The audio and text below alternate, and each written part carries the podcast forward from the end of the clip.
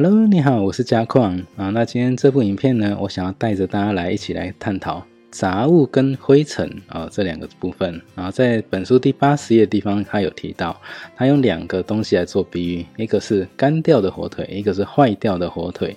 那干掉火腿就是说，你把那个东西放在那边放太久了，那你根本就没有去动它，就导致这个火腿干掉，但没有坏哦，一样可以吃，但是就是变得并不好吃啊，都那个品质已经下降。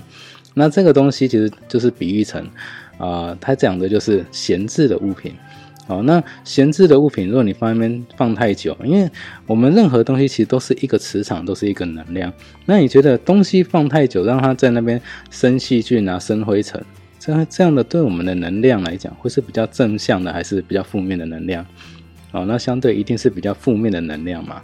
好，所以相对影响到我们的运势，可能就会变成一个停滞的状况。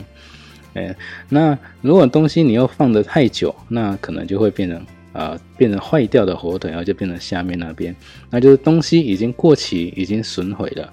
那东西过期损毁，相对负面的能量是不是又往上提升？所以相对我们的运势是不是又会更腐败，然后又会更往下走？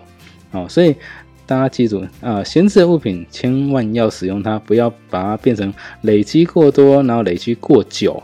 那结果就变成坏掉的火腿，哈，这样的话，我们的运势也会跟着啊，一直往下走，走下坡的状况哦。好，那我们再来看哦，那杂物的部分的话呢，哎，不用的物品啊，不用的物品，就像我刚刚说的闲置的物品，那就是你根本就放着不管，但是呢，你又不舍得把它丢掉，是不是相对这个能量是有一点点你被束缚住了？哦，束缚的能量一直在你身上，所以有一些东西，我明明知道我用不到，可是我因为某些声音、某些执着、某些小声音，然后我就只好一直把它留着，一直把它留着。好，那其实啊，这样子看起来，呃，负面能量只会越来越强哦。那另外一个好一点就是在用的物品，那在用的物品就是说我有在用，可是呢，因为我并不喜欢这个东西。好，同样可以用，可是我并不会很喜欢。相对来讲，我也不会太去珍惜它。那只是因为它我还有需要用，我还能用到，但是我没有想办法，或是没有想要把这个东西升级。好，那所以我就知道不喜欢的东西，我就只好一直用。所以是内心会产生比较混乱的感觉。啊，所以就会有混乱泥道的这种现象产生哦。那一样不是那么好的能量场哦。OK，好，那最后一个呢？好，最难丢掉、值得纪念的物品。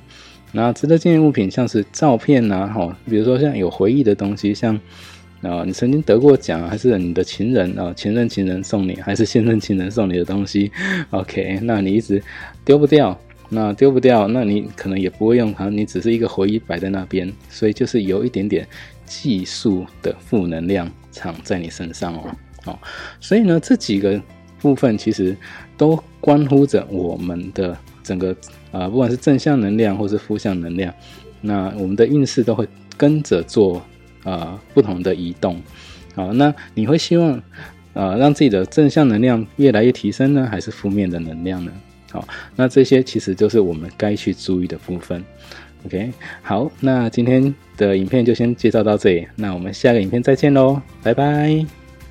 如果您觉得这部影片还不错，可以在底下谈谈您的看法，也记得订阅跟开启小铃铛，之后再为您带来更多精彩的断舍离影片。拜拜，别忘了要订阅哦。